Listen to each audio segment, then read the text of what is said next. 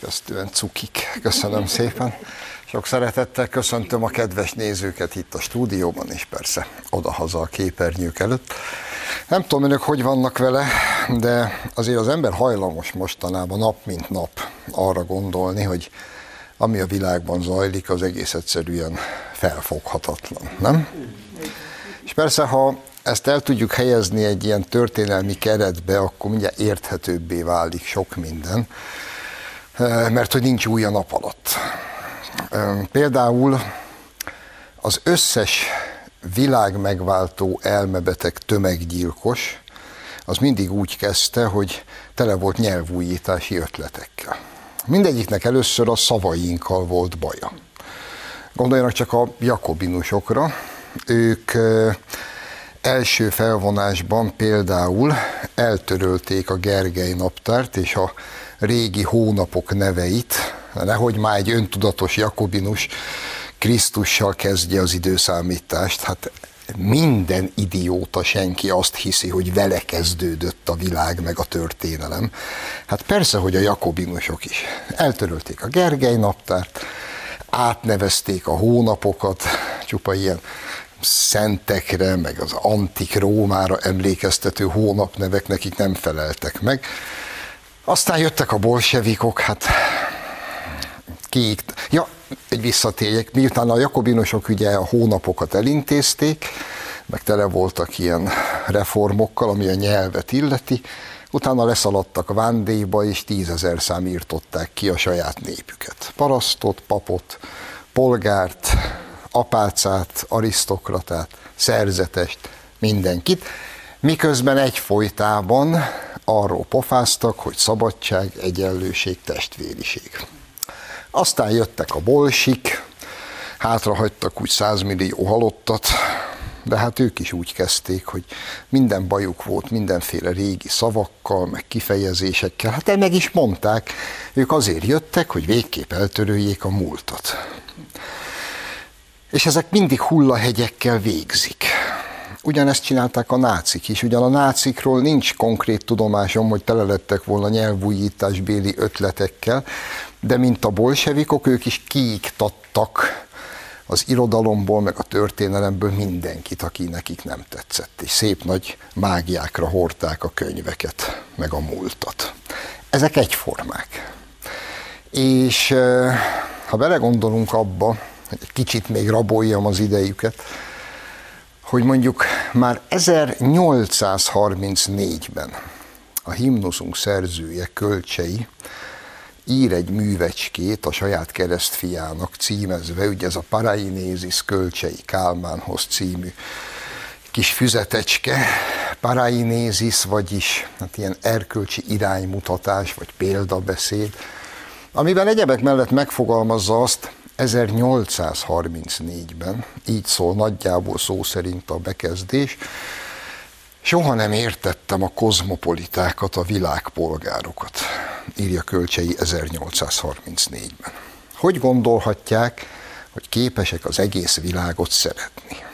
Hiszen, folytatja, Leonidász csak Spártáért halhatott meg, Zrínyi Miklós pedig csak Magyarországért.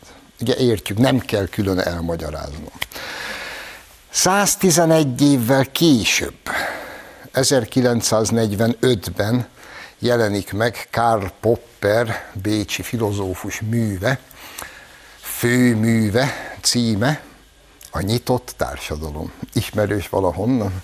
Van ma is egy sátáni, vén, öreg gazember, aki saját bevallása szerint egész gondolatvilágát a popperi életműből, ebből a nyitott társadalomból meríti, és 111 évvel kölcsei után ez a Karl Popper a következőt fogalmazza meg egyebek mellett ebben a művében, aki, írja Popper, saját nemzetét, saját népét, saját politikai közösségét, a szívében, a fejében vagy a lelkében a többiek elé helyezi, az akár tudja, akár nem, diktatúrát épít.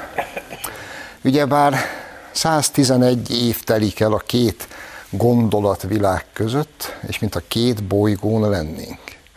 És ha belegondolunk, hogy Karl Popper óta máig mi történt a világgal, akkor egyrészt elborzadunk, másrészt ha tudjuk, hogy soha nem volt ez másképp, akkor egy kicsit megkönnyebbülünk, hogy is mondjam, kiebb húzzuk a derekunkat, mert tudjuk, hogy ki kellen kell fölvennünk a harcot. És hogyha az imént azt állítottam, hogy ezek mindig nyelvújítással kezdik, nincs ez ma másképp, tisztelt hölgyek, urak. Az elmúlt hetünknek volt a nagy híre, nyilván önökhöz is eljutott. Az Európai Bizottság egyenlőségért felelős uniós biztosa, egy máltai születésű bizonyos Helena Dalli, hát elővezetett egy ilyen új nyelvi Gergely naptárt, amiben kifejtette, hogy az Európai Bizottság ajánlása szerint a jövőben mit nem szabad majd mondanunk. Ugye olvastak erről. Egyebek mellett nem szabad a karácsonyt karácsonynak nevezzük az Európai Bizottság szíves útmutatása szerint. Szegény Gergely nagy szarba van, mert képzeljük el ezen túl, majd téli ünnep Gergőnek kell őt hívni, legalábbis ha kiszalad Brüsszelbe.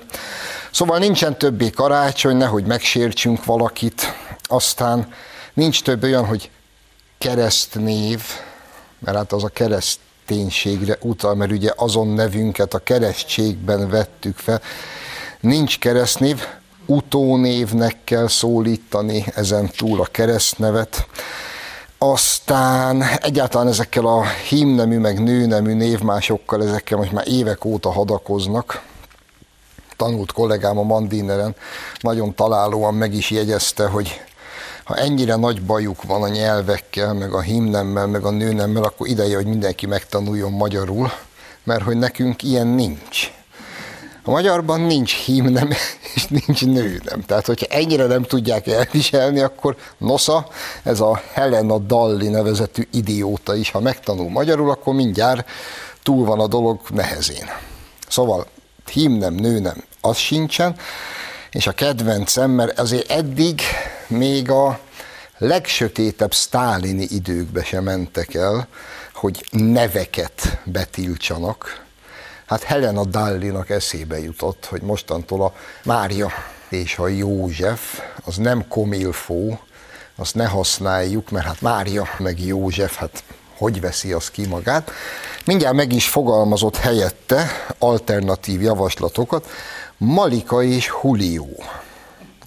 Ami azért jó, mert a Malika az kifejezetten iszlám arab név. Tehát cseréljük le Máriát Malikára, mert hogy, mert hogy nem, nem tudom miért.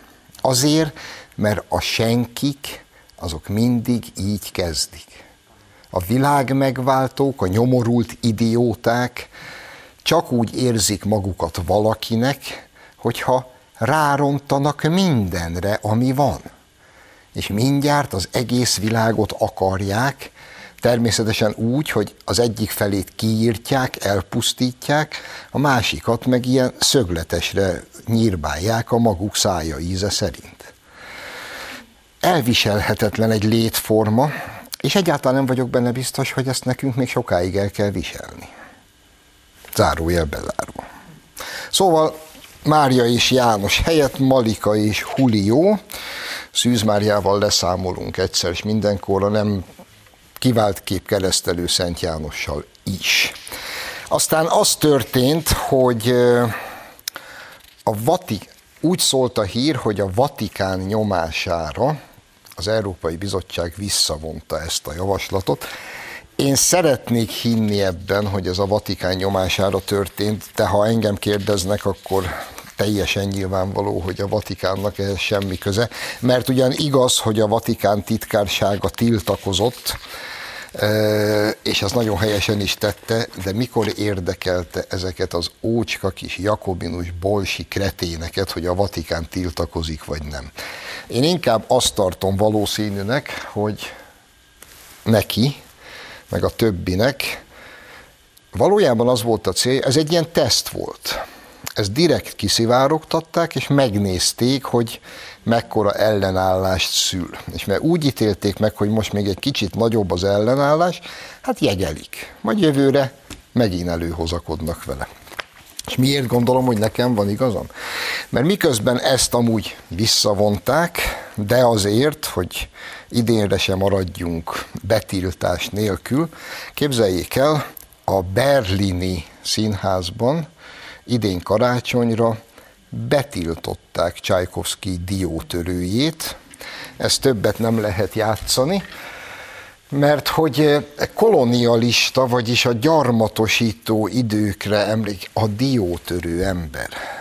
És azért, mert ugye vannak benne sötétbőrű színészek, és akkor a, mivel hogy roppant kevés a fekete balettáncos, ezért a fehér balettáncos kisminkelik fekete, ezt nem lehet, ez égbe kiáltó bűn, úgyhogy Csajkovszki diótörője, mint Európában mindenhol, a karácsonyi ünnepkör egyik legnézettebb, legkeresettebb darabja az operákban, amire a szülők a gyerekeket is elviszik, mert a gyerekek is imádják, pedig azért lássuk be, egy gyereknek nagyon nehéz a balettet letuszkolni a torkán, de a diótörőit imádják, ez Berlinben nincs többi. És akkor itt megint egy pillanatra hagy időzzek el, ugye úgy szól a hivatalos indoklás, azt írja ennek a színháznak az idióta igazgatója, hogy ezek a dolgok, ez a feketére, meg kínaira sminkelés, ez a kulturális kisajátítás, és mindez összeférhetetlen a jelenleg irányadó politikai narratívával. És akkor talán itt az idő, hogy eltöprengjünk, ha már úgyis Németországban vagyunk, a jelenleg irányadó politikai narratíváról. És ezt egy emberben vélemén felfedezni. Ezt az egy embert úgy hívják, hogy Robert Habeck. Ez semmit nem mond önöknek, majd nem sokára megtanulják. Robert Habeck, ő az új szoci, lipsi, zöld, vagyis komcsi német kormánykoalícióban. Ő a zöldek társ elnöke, ő lesz az új német alkancellár, és a csúcs-csúcs minisztériumot is ő fogja irányítani. Ez egy ilyen környezetvédelmi minisztérium, amihez minden összes többi minisztériumnak előzetesen be kell adni minden törvénytervezetet, és majd a Habeck úr fogja eldönteni, hogy az elég zölde ahhoz, hogy egyáltalán a parlament elé vigyék. És egyben alkancellár lesz. Mm, Robert Habeck Lübegből, egyébként filozófus, és Bogár Laci örök érdeme marad ez, hogy előbányázta ennek a Habecknek az életművéből egy olyan 5-6 évvel ezelőtti nagyívű eszéjét, ahol Robert Habeck hát gyakorlatilag az teljes árszpoétikáját papírra vetette, ebből következik most egy szó szerinti idézet. Azt írja Habeck mindig hány ingert kaptam, ha a hazaszeretett szót hallottam. Soha nem tudtam mit kezdeni azzal, hogy Németország, és ma sem tudok. Ez az alak körülbelül két hét múlva Németország alkancellárja. Na de ez önmagában antagonizmus, Hát aki hány ingert kap a hazaszeretett szótól, és nem tud mit kezdeni azzal, hogy Németország, az akkor most valójában minek az alkancellárja?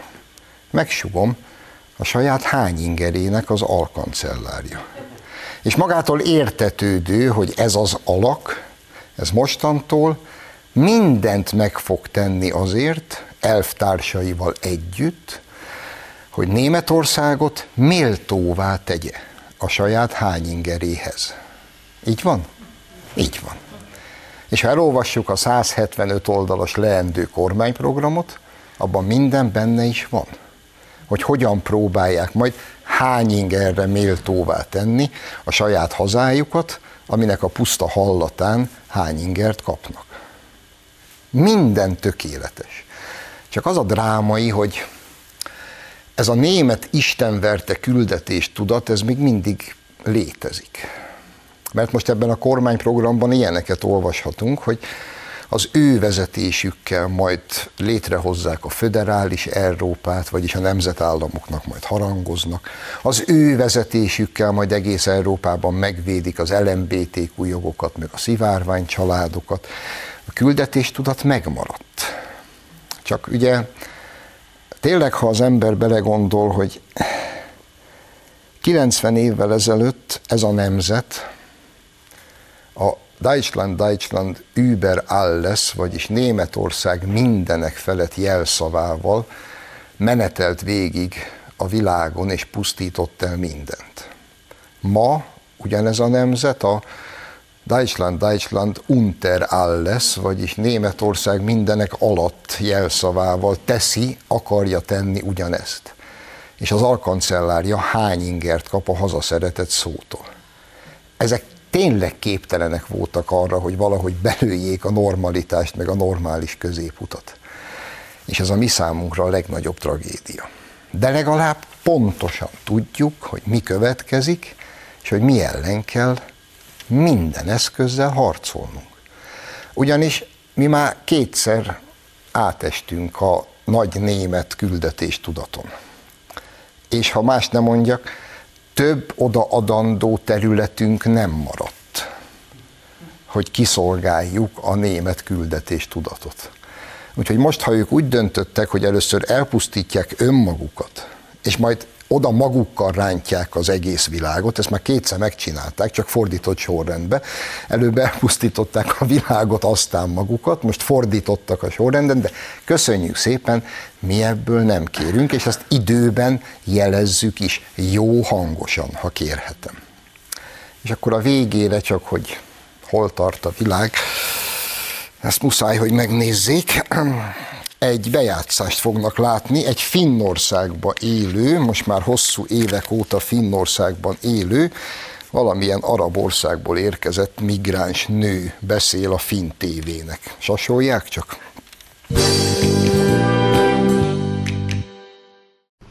They don't have a lot of diversity here. It's just Finns and Finns and Finns, and everywhere you look, they are just Finns. So it's a bit difficult to blend in here. Um, but I think that's something that is solvable in near future because more and more immigrants are coming here and it's good for the society. Hűha! Na azok kedvéért, akik nem tudták elolvasni ottan az magyar fordítást, akkor megismétlem, jó? Tehát arab barátnőnk, aki Finnországban él évek óta, következőt fejti ki kicsit indignáltan, mert ő rosszul érzi magát ott, és itt megindokolja, hogy miért. Szöveg szó szerint fordítva. Itt nincs sok diverzitás, sok színűség. Csak finnek, finnek és finnek, bárhová nézel, csak finneket látsz. Egy kicsit nehéz itt elvegyülni, de szerintem ez olyan dolog, amit meg lehet oldani a közeli jövőben, hiszen egyre több migráns érkezik ide, ami jó ennek a társadalomnak. Köszönjük Malina, vagy hogy a szarba kell a Máriát hívni ezen túl. Köszi Malina. Ide jön, és öt év után kiáll a tévé és azt mondja, hogy kicsit sok a finn. Finnországba. És teljesen nyilvánvaló, ugyanezek Németországban a németeket sokalják, de ott már van egy alkancellár, aki szintén a németeket sokalja, úgyhogy a sokáig már nem kell várni a dolog megoldására. Franciaországban ugyanezek a franciákat sokalják, és akkor most nem sorolnám végig. Szerényen föltenném a kezemet újfent. Mi még egy darabig ne sokaljuk Magyarországon a magyarokat, és még egy darabig ezek közül ne engedjünk be senkit se.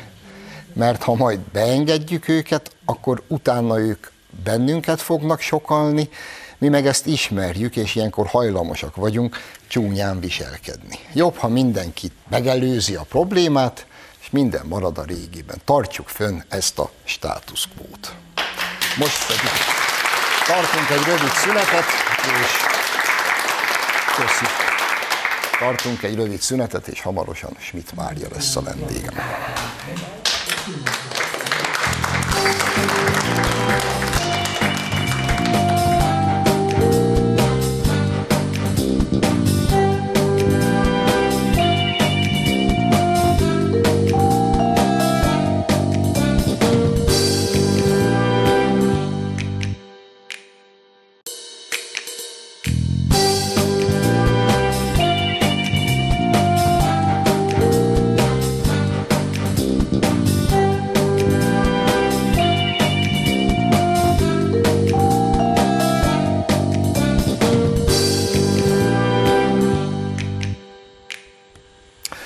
Folytatjuk az adást, vendégem tehát a stúdióban, ahogy ígértem, Schmidt Mária, a Terrorháza Múzeum főigazgatója. Szia Mariken!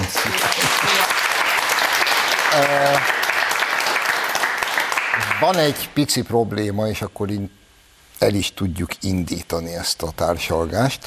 Bemutattalak az imént, te vagy a Schmidt Mária.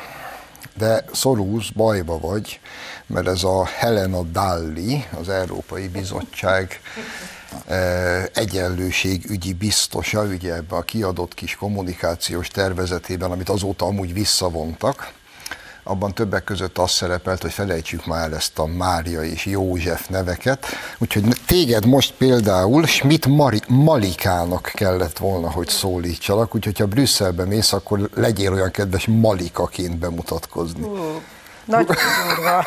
nagyon durva. Elképesztő. De mi nem a saját nevével szórakozik, nem? Például.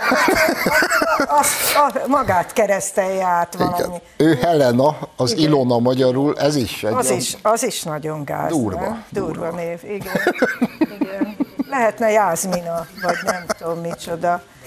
Mert... Ja, mindegy is, csak ugye most még itt elszórakozunk, de tegyük hozzá, ezek ezt halálosan komolyan gondolják. Ó, persze, most taktikai okokból visszavonták, de jönnek vele újra. Egyértelmű. Jönnek vele újra, e felől ne legyen kétségünk. Egyértelmű, és akkor csak hogy tovább menjünk ezen az úton, és itt az első részben már ezt is szóba hoztam, csak kíváncsi vagyok, mit szólsz hozzá. Tovább mennek ezen az úton, és azt kell mondjam, hogy a legnagyobb támogatójuk ezen az úton az új német kormány lesz, amelynek alkancellárja, egyben csúcsminisztere, az a Robert Habeck lesz, a Lübeki Habeck, aki filozófus, és hat évvel ezelőtt egy hosszú eszében megírta az árszpoétikáját, neked is idéznék belőle, jó? Azt írta Habeck, mindig hány ingert kapok, ha a hazaszeretett szót hallom, soha nem tudtam mit kezdeni azzal, hogy Németország, és ma sem tudok. Ez az ember most alkancellár lesz két hét múlva. Minek lesz ő az alkancellárja? Annak idején olvastam ezt a megnyilvánulását, és azt tudnám mondani, hogy akkor még meglepett, ma nem lep meg. Németország szerintem teljesen németlen telenítve lett, és az amerikanizálása Németországnak úgy látszik 150 százalékosra sikerült, mert ők semmit nem bírnak 100 százaléknál abba hagyni. És ami a legdurvább ebben az új kormányban, és ami igazán félelmetes, hogy azt mondják ebbe a többpárti, hárompárti megállapodásba, hogy ők felelősséget éreznek azért, hogy Európát megváltoztassák, Ez és egy föderális birodalommá alakítsák. Tehát, tehát már kétszer éreztek ilyen felelősséget, és megpróbálták Európát a saját fennhatóságuk alá vonni, én, én rettegek a harmadik kísérlettől, rettegek ettől. És őszintén szólva remélem, hogy a többi európai ország és nemzet is így van ezzel. Jó, akkor ezt meg is beszéltük. Amúgy én is rettegek mert többek között nincs több területünk, ami rámehetne a nagy német harmadik kísérletre. Elfogyott, nincs, nincs több. Mária, ugye ma mármint amikor az adás adásba kerül, az vasárnap lesz, akkor egy tematikus nap van, ugyanis december 5-e, és a szégyen teljes kettős állampolgárságra emlékezünk itt egész nap a Hír TV-ben, úgyhogy a beszélgetésünket is ennek fogjuk alárendelni. Bár azt kell mondjam, hogy tökéletesen összefüggésbe hozható minden akkori történés azzal, amiről eddig beszéltünk. És akkor nagyon leegyszerűsítve, ugyebár december 5-én azon a bizonyos népszavazáson lett az a bizonyos eredmény, hogy a teljes szégyent és morális megsemmisülést elkerüljük, legalább az igenek győztek, csak érvénytelen volt a népszavazás, mert nem mentek el elegendő számban a magyarok. És a teljes baloldali liberális akkori országot vezető koalíció hosszú hónapokon keresztül a nem rebuzdította ezt a népet. Mi ennek az oka? Az, az a kampány, amit folytatott a Gyurcsány Ferenc vezette kormánypárti MSP és hát a, az SDS-szel együtt, az olyan szégyenletes, hogyha ma visszagondolok rá, még ma is csak pironkodni tudok miatta. Tehát azt a, azt a benyomást keltették, mintha a magyar emberek semmi másról nem szólnának, mint a zsebükről, a pénzről, mintha az embereknek nem lennének érzelmeik, mintha nem lenne fontos az, hogy kik vagyunk, hogy büszke magyarok vagyunk, hogy azok az emberek, akik a határon túl vannak, azok ugyanolyan magyarok, csak kisebbségi sorba lettek kényszerítve, és hogy a velük való közösségi tudatunkat, azt egyáltalán nem tartanák fontosnak, mert csak az az egy szempont lenne, hogy nehogy valaki idejöjjön, és akkor annak esetleg majd valamit adni kéne, vagy az biztos elvesz tőlünk valamit. Tehát, tehát egészen szégyenletes kampányt folytattak, és tulajdonképpen a nemzet lelkét megsebezték. Akkoriban, egy pár évvel később Pogonyi Szabolcs csinált egy csomó ilyen mély interjút határon túliakkal, nem csak Erdélybe, meg, meg felvidéken, meg délvidéken, hanem Izraelbe is, meg mindenfelé. És ő a CEU professzoráról beszélünk egyébként, és ő neki az volt a véleménye ezeknek a mély interjúknak az alapján, hogy a határon túli magyarok mindenhol, tehát a fent felsorolt országokban, ezt egy második trianonként élték meg. És hogy olyan sebet ejtett rajtuk ez a baloldali ö, ellenséges kampányolás, ami, amit egyszerűen szinte lehetetlen kiheverni, és ami nem egy könnyen tudják az emberek túltenni magukat. Tehát úgy látszik, határon innen és határon túl megsebezte a lelkünket ez a kampány. Tudnék erről mesélni, mert rögtön utána Kövér Lacival azt a feladatot kaptuk, hogy menjünk ki Erdélybe, járjunk végig néhány erdélyi nagyvárost, és hát próbáljuk menteni, ami menthető. Amíg élek nem fogom elfelejteni azokat a találkozókat, akkor ott az erdélyi magyarokkal. Na mindegy, viszont egy picit még tovább gondolkodva ezen, ugye mi magyarok hajlamosak vagyunk azt gondolni, történelmi okok miatt, hogy baloldal, kommunizmus, ezek ab óvó és minden körülmények között nemzetellenes ideológiák. Miközben egyrészt azok, de azért a létező kommunizmus, meg a létező szocializmus világa az tele volt véresen nacionalista kommunistákkal. És nem csak arra gondolok, aki rögtön eszünkbe jut Nikolaj Ceausescu-ra, akinél nacionalistább nacionalistája nem volt a románságnak, de én megkockáztatom, Gustav Huszák is nacionalista volt, Todor Zsivkov is nacionalista volt. Miért van az, hogy csak nálunk volt mindig nemzetellenes a baloldal. Mi a fene oka lehet ennek, ha van egyáltalán ennek valamilyen történelmi oka?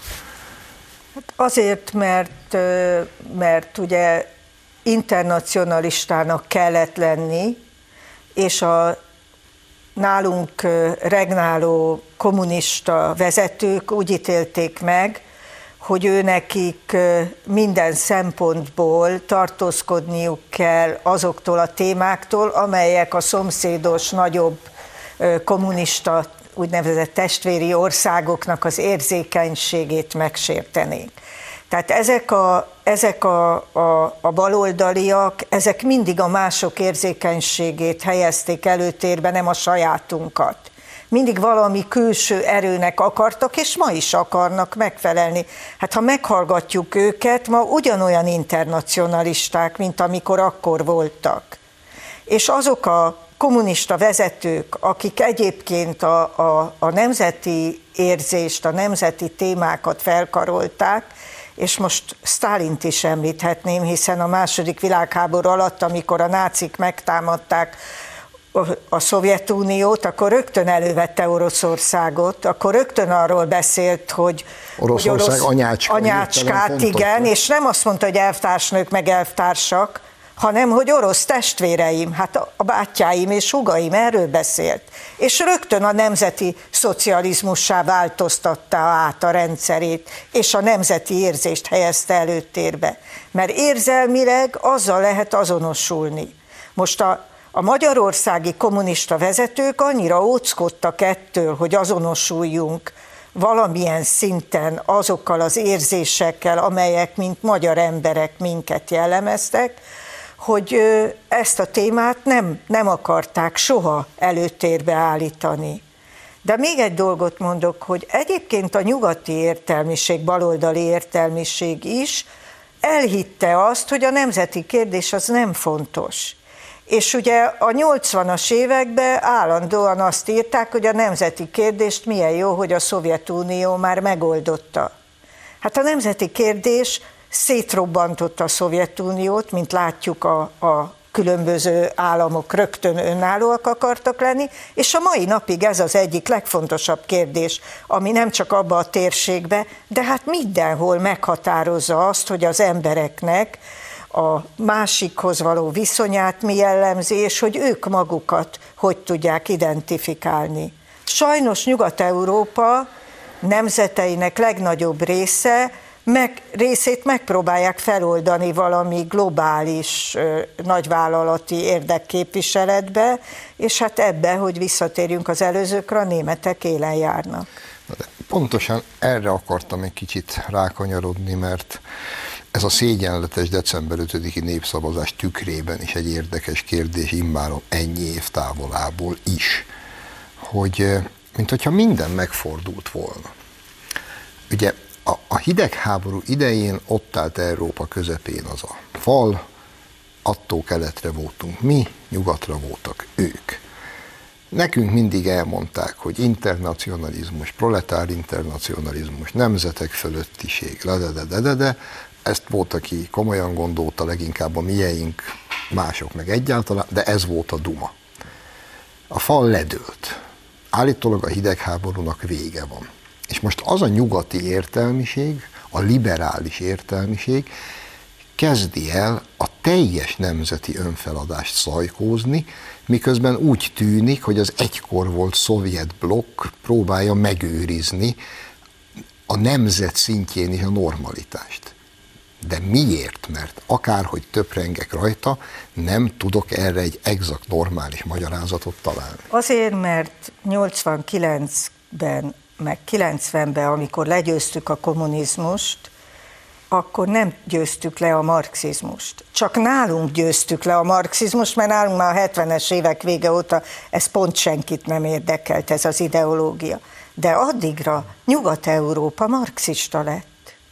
Sajnos most az a helyzet, hogy a nyugat-európai teljes értelmiség, akár a, a Habeck, de akár a többi, hát meg kell nézni a szövegüket, mindegyik. És még az amerikai Egyesült Államokban is neomarxistává vált. Elvett, a marxizmusból egy dolgot nem vettek át.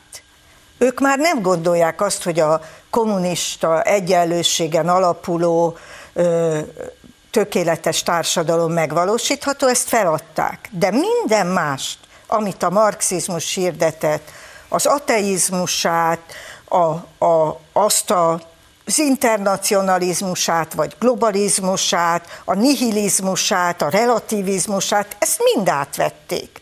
Minden egyes tanítását a Marxnak átvették. És ne, ne felejtsük el, hogy ez egy német ideológia, Marx és Engels németek voltak, és most visszanyugatosították ezt az egész marxizmust, ezért is emeltek Marxnak szobrot, sőt nem csak Marxnak, Leninnek is szobra van Németországban köztéren. Tehát ezeknek azért jelentőségük van, mert ha a társadalom, ha a német társadalom tudná, hogy ez mit jelent, ha érdekelné őket, hogy ez mit jelent, akkor nem tűrnék el ezeket a két méteres szobrokat a közterületeiken, de eltűrik őket. Németország úgy látszik boldogan fogadta vissza keblébe Marx és Engelsnek az ideológiáját, a tanítását. Miközben, azért ezt is tegyük hozzá, az NDK, az egykori NDK területe, az nem vesz ebbe részt. A, teljesen mások a választási eredményei, teljesen más pártokat preferálnak, mint akik nyugaton nyertek, és ahogy mi ránk nem figyelnek a nyugatiak, és ahogy a mi tapasztalataink iránt nem érdeklődnek, úgy ugyanúgy nem érdekli őket, hogy mit éltek át Kelet-Németországba az emberek, és hogy ők hogy viszonyulnak ehhez. Ha már Marxot emlegetted, és van még négy percünk, talán megér ennyit. Marxnak van egy mondata, talán az egyik legtöbbet idézett mondata, bár nem túl irodalmi németül úgy szól, hogy ganze Scheisse kommt zurück. Magyarul minden szar visszajön, írta Marx elvtárs. És, és arra gondolt, hogy a kommunizmus vagy az egész világon győzni fog, mert ha csak lokálisan győz, akkor minden szar visszajön, és értette ő ez alatt a, az emberi társadalmak szakrális és hagyományokon alapuló meggyőződését. Ez volt neki a szar, ami visszajön, ha nem győznek mindenütt. Nekem meg most úgy tűnik egy kicsikét megfordítva ezt a marxi mondatot, hogy tényleg visszajött, de meglepő módon nyugaton jött vissza, és pont fordítva. Az jött vissza, amiről mi azt hittük 89-ben, hogy egyszer és mindenkorra túl vagyunk rajta. Így van. Ugye? Tehát az, az a helyzet, hogy az ateizmus lett most nyugaton az uralkodó irányzat, az Isten hitnek, a kereszténységnek a teljes negligálása, ez Marxnak az egyik fő üzenete volt, ugye, hogy a vallás a népek ópiuma. Az, hogy a, az iskolákat, az akadémiákat, a megmondó pozíciókat mind elfoglalták ezek a neomarxisták, akik egyébként, még egyszer mondom, már nem akarják azt, hogy mindenki mindenből egyformán részesüljön, mint ahogy egyszer elképzelték régen, hogy majd milyen lesz a kommunizmus. Nem, az, hogy ők elit pozícióban vannak, és nekik több jár, ez tök rendben van. Csak a többit, a többit akarják ö, átvenni az ideológiából. Azt például, hogy a történelem előre haladt, tehát ők fejlettebbek, mint mi vagyunk. Ezt például elfogadják Marxtól azt is elfogadják, hogy vannak történelmi szükségszerűségek. Nyilván az egyik ilyen történelmi szükségszerűség, hogy a németek mindig megmondják mindenkinek, hogy mit kell csinálni, hát másra nem tudok gondolni. Szóval, tehát azt akarom mondani, hogy mi ö, 45 évig ellenálltunk a szovjet, szovjetizációnak. Ők nem álltak ellen. De annyiban mi átvettük a nyugattól azt, hogy a fogyasztás milyen jó, hogy több, több az életet jobban kell élvezni, a szórakoztatóiparnak egy csomó termékét átvettük, ők pedig átvettük, átvették tőlünk a marxista ideológiát. Majd meglátjuk, hogy mire mennek vele. Meglátjuk, mi lesz az amerikai Egyesült Államokból akkor, hogyha olyan elnyomott osztályokat pártolnak, vagy olyan elnyomott rétegeket, akik szétverik a társadalmi kohéziót, szétvernek mindent, ami összetartotta ezeket a társadalmakat, és látjuk, hogy milyen irányba mennek az amerikai Egyesült Államokban is, és milyen irányba tart Nyugat-Európa. Szűk egy percben, Mari, befejezésképpen. Sikerült közel 12 év alatt a polgári kormányzás alatt annyit elérni ennek a társadalomnak a lelkében és a tudatában, hogyha ma lenne ez a népszavazás, akkor elegendő ember elmenne és az igenek győznének? Én nagyon remélem, hogy igen. Tehát, tehát az, a, az, a, az a népszavazás azért az eredményét tekintve nem csak a határon túli magyarokat sebezte meg, hanem minket is megsebezett. Mert, mert azt kellett megélnünk, hogy nincs bennünk testvéri érzés, és nincs bennünk szolidaritás érzés. Ez nem jó.